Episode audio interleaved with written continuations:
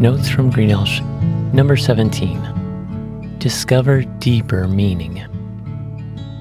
Sunday afternoon, I was eating my lunch out on our porch, which is one of my favorite spots on a beautiful, warm afternoon. I like to play a quick round of speed chess and listen to the breeze sing to the trees while tickling their leaves.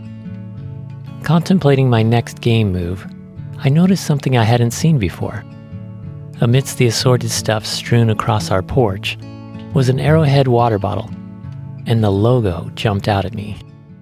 The designer embedded an arrowhead into a mountain graphic. How did I never notice that? It got me thinking about other clever logo brands.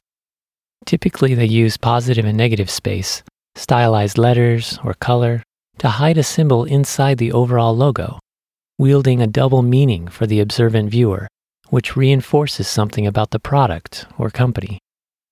In the blog, under number 17, I have a few examples linked. Can you think of any?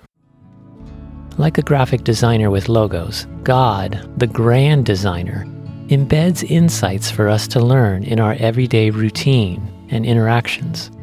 He is always calling us closer to Himself and preparing us for what He has next.